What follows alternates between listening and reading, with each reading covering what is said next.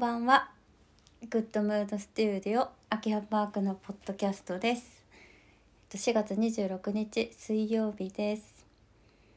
えっ、ー、とねもうちょっとでゴールデンウィークですね。皆さんお休みあるのかな？えっ、ー、とねまた前の日に撮ってるんですけどいやこれもうあの30分おしゃべりするって結構あっという間なんですけど編集今しなくってもよくなったからすごくあの全然楽です。なんか結構ありのままに あの喋ってるのでカットするとこも特になくあの力を抜いてやっています。ポッドキャストでも何気に歴史があるので歴史があるって言ったらあれだけどもう1年半ぐらいになるので広がり方はね全然あれなんですけど続けていってあのとても楽しいのでゆるゆるやっていきたいと思います。でね今日はね早速行きたいと思うんですけどちょっと寒いけど皆さんね風邪ひかないでくださいね。なんかねイントロのところは今日は体調そうそうなんかさ星回りのとこもいつも話すんですけど最近やっぱりあのちょっとこの今年は天体の動きもあの激しいのでめったに動かないものが動いたり合わさったりっていうのがすごく大きいから体調崩したりね不調になったりねあのあれなんだか様子がおかしいなっていう方がすごく多いみたいであの何て言うかな陰に陰に入っていっちゃったらさなかなかこう気持ちも上がらなくなっちゃったりするじゃないですか。だからちょっとそういう話最近よく聞くので私はすごいあの仕事柄っていうかそのリーディングをする立場上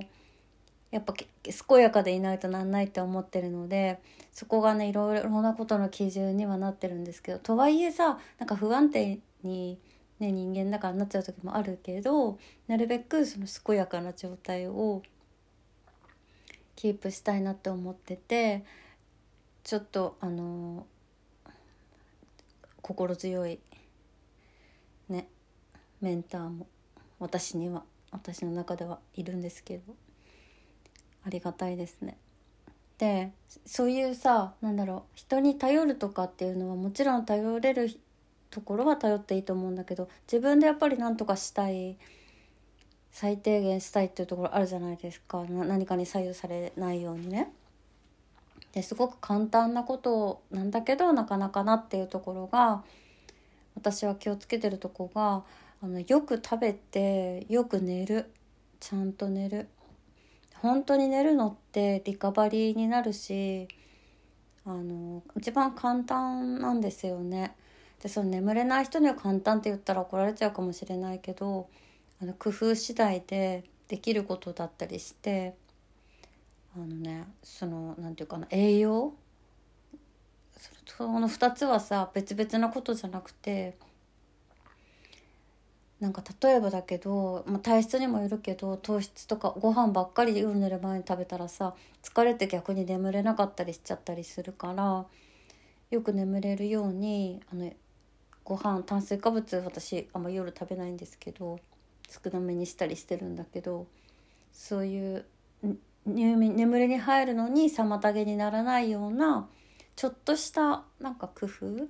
でよく眠れるようにきっとなると思うのであのおすすめ。ね、疲れが次の日に残ってるとすごく積み重なってしんどいから気持ちもそんで落ちちゃうからすごくおすすめです。あとあの最近ねそそうは言っても眠れないんだよねとかってお薬飲んだりするしてるって方もこの前聞いたんだけどなるべくさお薬ない方がいいじゃない？お金もかかっちゃうしね。なんかその分さ他のことに使えたらいいじゃない？健やかになって。って思うとやっぱねあの意外とそういう方に聞くとねお水取ってないんだよね。あんまり。ほとんどなんか取りませんっていう方が多くってこれねお水って侮れなくてなるべくミネラルウォーターとかあの浄水から作ったなんか本当はカフェインないやつとかがいいのかもしれないけど私コーヒー好きだからすごい飲んじゃうんだけどなるべく、うんと、お水ペットボトルだったらお金かかっちゃうかもしれないんだけどたくさん取るの難しく思っちゃうかもしれないけどうん安いやつ探したりとかなるべくねペットボトルもいろいろ入ってるからさ全部がそれじゃない方が本当はいいんだけどお味噌汁とかのお水とかも気をつけたかったら水気をつけるなんかつけたりしたらいいと思うけどお水ねほんととにかくねたくさんちょこちょこたくさん取った方がねいい。これなんでかっていうとあの、ね、滞るんだよねこの体の中の水分も取らないとあのキープしようとするからね。そうすると当たり前だけどよどんでいくじゃない？だからそれすごいお水ね意外と侮れなくておすすめです。なんかあんまり不調だなって思ってる方やってみてほしいと思います。それがちょっと最近気が付いたことをシェアできたらと思いました。やっぱね季節的にもね季節の変わり目ってなりがちだしそんで忘れがちだし手元にいつも置いとくとねいいんだよね。いつでも飲めるようにね。うん。で気づいたらなんか飲んでるから。ちょっとおすすめです。でであとはそうだな。最近のこと。最近のことはそうあのライブ配信始めたりとか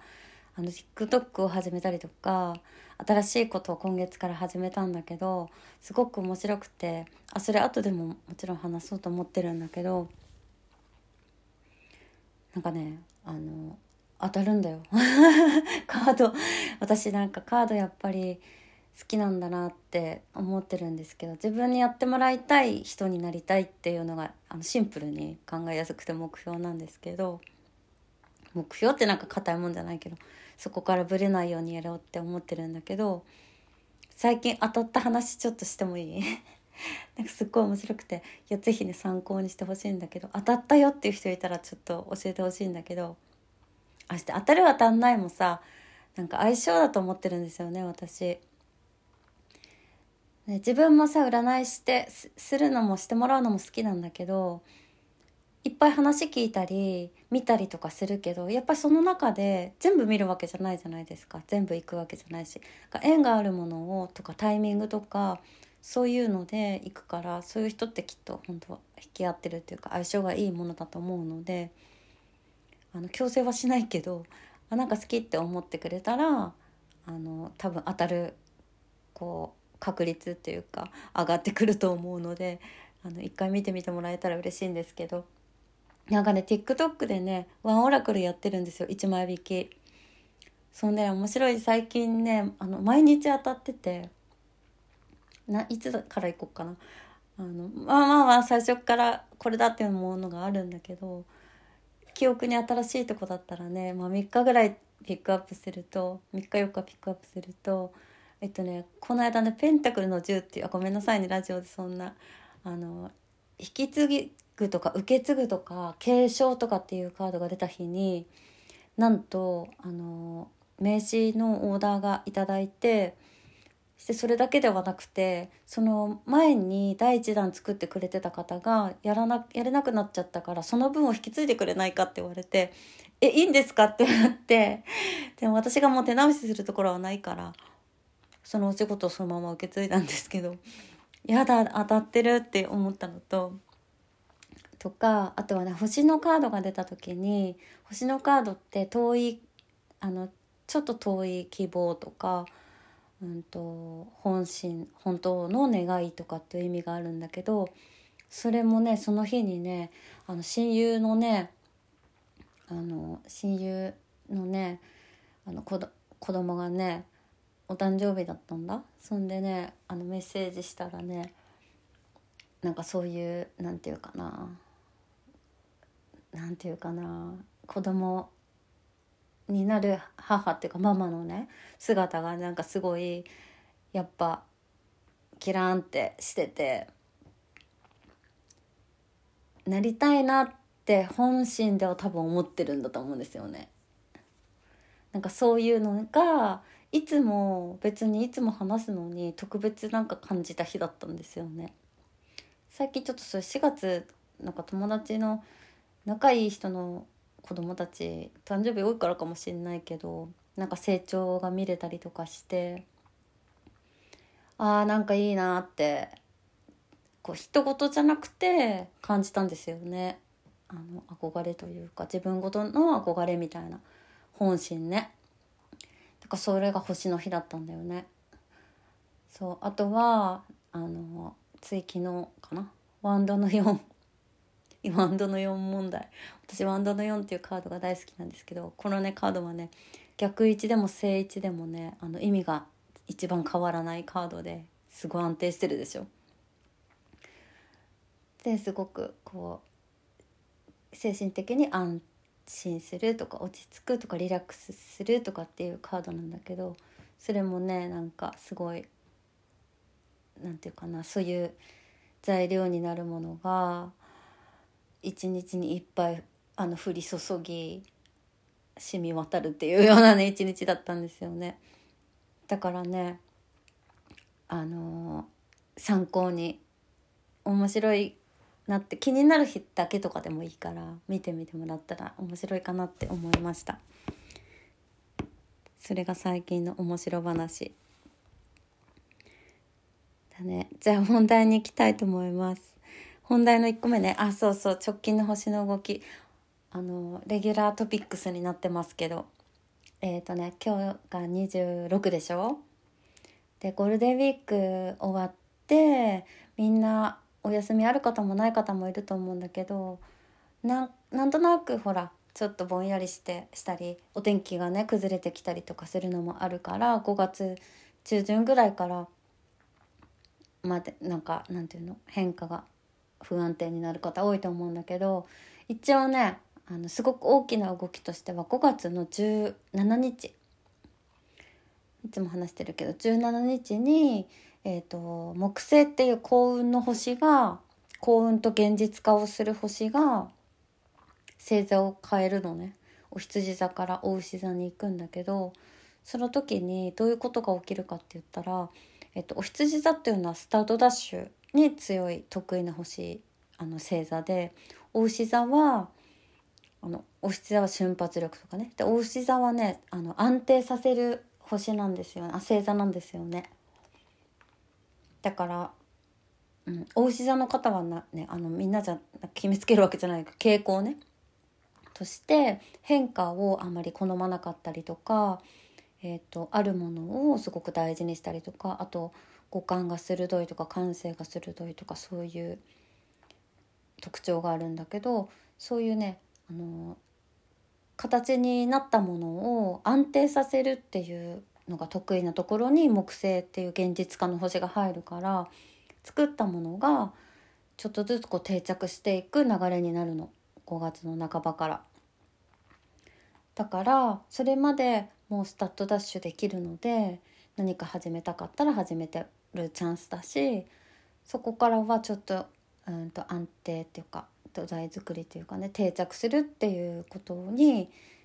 えーと、後押しがあるのでそういうふうにちょっと考えてみてたらいいんじゃないかなと思いました。それがね大きな星の動き。で、ね、今あのそうだね。あんまり詳しくしてもあれだからそれぐらいは一般的なあの誰もが影響があるところなのでちょっと参考にしてみてください。ちょっと短めだけど今日星の動きそれくらい。いっつもさ星の話ばっかり。でも私思ったんですけどあのちょっとだけなんかやっぱプロフェッショナルになることがこの先にとってもいいんじゃないかなっていうふうに若干思っていて好きだからね。あのそこもあのゴールデンウィーク私時間あるので勉強とスキルアップにねあの空いてる時間はね使いたいなって思ってるんだけどすごくあの時間がないとできないことだからやろうと思ってるんだけどねパワーアップしたいと思います。でもでも星の動きみんなに関係あるとこがそれ。だからなんか準備したり何か名刺ねみきちゃん名刺のなんかオーダーとかもしてくださっててる方もポチポチいらっしゃるんですけどそういう自分の新しいスタートに向けて準備するっていうのもそれまでにいいと思います。うん、で次ね2番目。ライワーク・ライフ・バランスについて。これまあ今日のメインだよね。これはね面白いよね。ワーク・ライフ・バランスってもう本当に現代的なテーマだけどもうさあの会社のために自分を犠牲にしたりとか家族を犠牲にしたりとかそういうの時代遅れじゃない？なんかそれってさなんでかな古い考えの人たちがさこう追いやられてっていうか都合よく使われちゃうっていうなんかイコールになってなりつつあるけどだからその自分の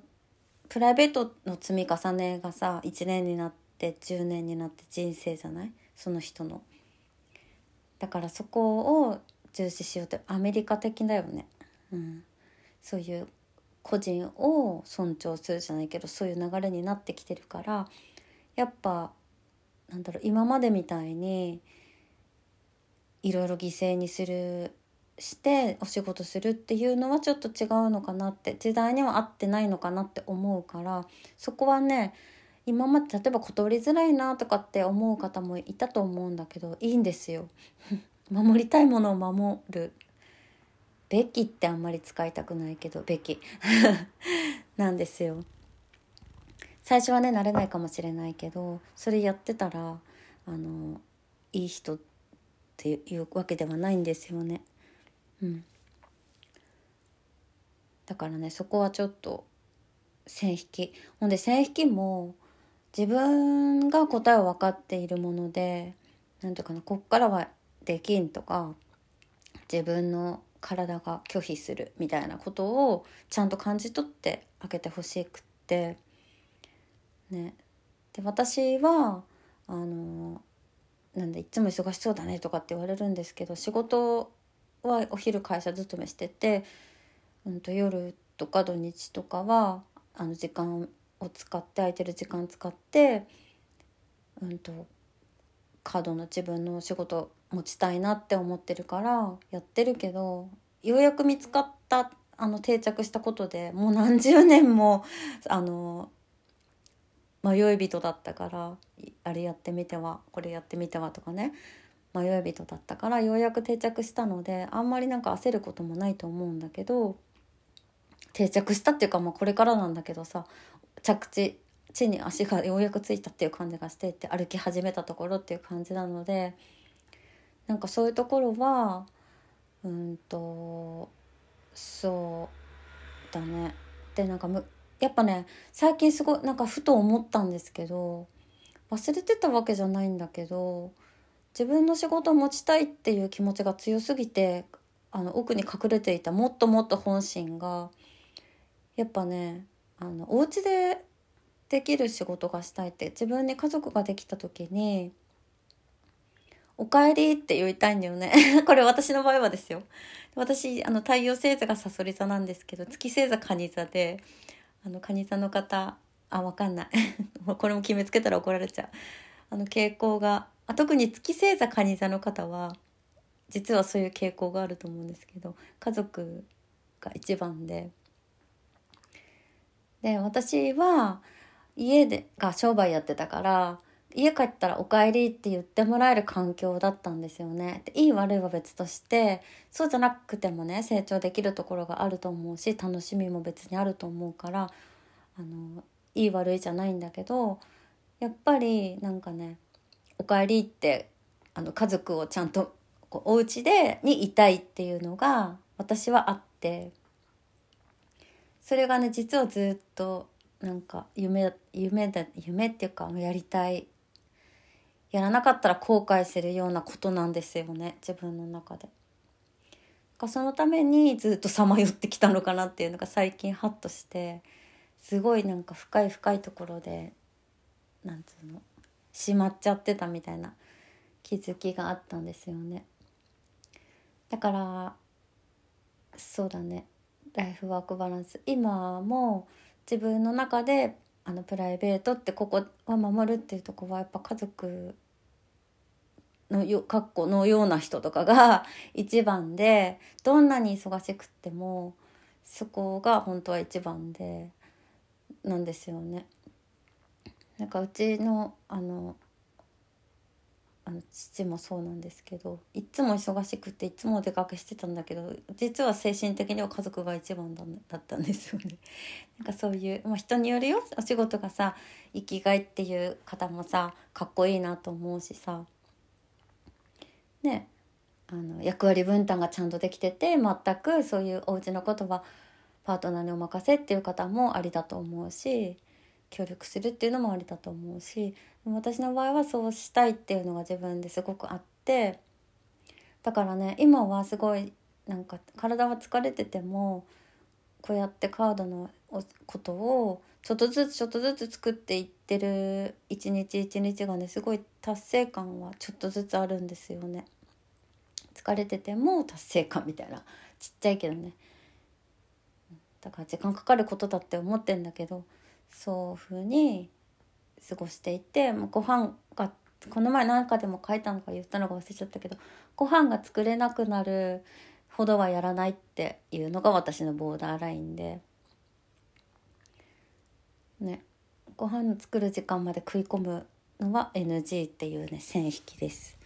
なんかそういう自分の線引きにあっていいと思うんですよね。ちょっと探してみたら面白いんじゃないかなと思います。人と比べなくていいので。うん、でそれがなんかライフはラ 間違ったワークライフバランスの、えーと、見つけようっていうワークライフバランスを見つけようっていうテーマでも面白いかもしれないですね。自分なりの。もうね見つけてる方もいっぱいいると思うんだけど遅いよって感じかもしれないけど。うん。だね。してなんか今そういうね新しいことチャレンジしてしてちょっとこうタスク的には多いくなってるような感じがするんだけどこれもさ始めたばっかりだからさ慣れてないからさ何かと時間かかるじゃないですか。何でも最初って。慣れてないとでも慣れてきたらさ時間も短縮できるしなんだろううまくこう隙間でできるようになったりとかもっとすると思うんですよね。だからまあ今だけだっていう状態でもあるところはあるんだけどそうそんでねそのちょっとあのこの次のやってみて分かったことやってみなきゃ分かんなかったことっていうとこがあってねそのライブ配信と TikTok は今までインスタとかで知り合ってなかった方にと知ってもらいたいっていうのが目的だったからそれが面白くてなんかねあのライブ配信でもさそれで食べてる人とかはさやっぱりさかけるあの熱量も時間もそれなりだよねやっぱね。もう何でもそうだけどさかけた分帰ってくるからさもう寝食以外は全部それですみたいなさ人ってやっぱりあのそれなりのたくさん稼いでたりとかもちろん本業になったりとかしてるんだけどバイト感覚でやってたらバイト感覚のさバックだよね。それはね。対価というかね。うん、でそれを見てたらやっぱり私のそうさっき言ったバランスのところを絶対に守りたいからそう考えると1日30分を毎日できるだけ繰り返して土日とかはできる時間にやってみたいなところをさ自分の中で組み立てるとあのそんなランキング上位とか最初なんか面白がって言ってたけどとんでもないっていう感じで、うん、ただ何て言うかなそれ以外のね得られるものがあったりしてなんかね繰り返し来てくれる方がいたりとかなんか友達と喋ってる部屋みたいなあの空間にもうもうちょっとで1ヶ月なんだけどなってきててまだ何人かなんだけどいつも来てくれる方とかいててああのあのことその後どうしたみたいな感じの話ができるようになったりとかしててなんかねそこら辺はねもっともっと遠い話かなって思ってたんだけど思ってた以上に何て言うかな中身が充実してるっていうかあこういうこと私やりたかったなっていうのがもっと先だと思ってたものが先に実感してるっていう感じですごく面白いんですよね。ありがたいと思っていてほんとレンガのお家作るみたいなんだけどあの何て言うかな。その時一回バズって全部なくなっちゃってってなるよりかはあ別に今バズる人がなくなるわけじゃないけどね。バズることがチャンスになる人もいるからね。一回バズってなくなっちゃってっていうのよりかは全然あのコツコツ一人また一人また一人みたくあの遊びにこう定着してくれる人が増える方が私は好みだからそういうなんていうのそういう形を作りたいって思ってるから。うんなんか結果は後からついてくるのかなっていうふうになんかやってみなきゃ分かんなかったなってすごい思ったところだったんですよね。それが実感。だからうんなんかやってみたいなって思うことがあったらやっぱりね最初に想像してることと違うことが違う価値、うん、思ってもみなかった価値とかぼんやりすごいぼんやり思ってたところとか想像してなかったこととかが先に手に入ったりするとやっぱ面白いなって新しい視点で思えると思うから何か踏み出してみたらいいと思います。まあ、気が乗らなかったらね やりたくないかもしんないけど気が乗らなくてもチャンスって感じたらやってみてもいいんじゃないかなって進んでみてもいいんじゃないかなってすごく思いました。でねその大谷君のマインドってさ書いたんだけどさこれちょっとつながるんですけど大谷君いるでしょ大谷翔平君。あの人の私話ですごい好きなのがあって大谷君ってねあの普通の野球選手が一般的な多くの野球選手が目指すあの打率とか何あの勝ち数とかああいう結果ね全然目標ないんだって昔からただただねあのもっと速い球をもっとコントロールよく投げたいとかもっと遠くまで飛ばしたいとかそこなんだって。で、まあ、数字って言ってもさ何て言うかな誰かと比べての数字とかじゃないんだって。自分のでなんかね速さにもあんま興味ないって言ってたかな。とにかくもっと速く投げてもっと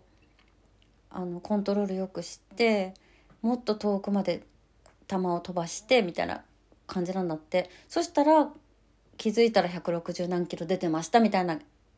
順番なんだって。なるほどと思って。そっちの方が何て言うかな。枠がないというか。うん。いいなって思ってて。今っぽいしなってちょっと思ってて。今さあの子供たちさ私もたまに話聞く機会があるんだけど徒競走とかも1番2番つけないんだってね。みんな頑張りましたでしょみたいな感じなんだってね。かその相対評価っていうのがどんどんこう教育の中にもなくなってきてるみたいだからそれをもちろん目標として目指すのはすごいいいと思うんだけどそれよりも大事なのは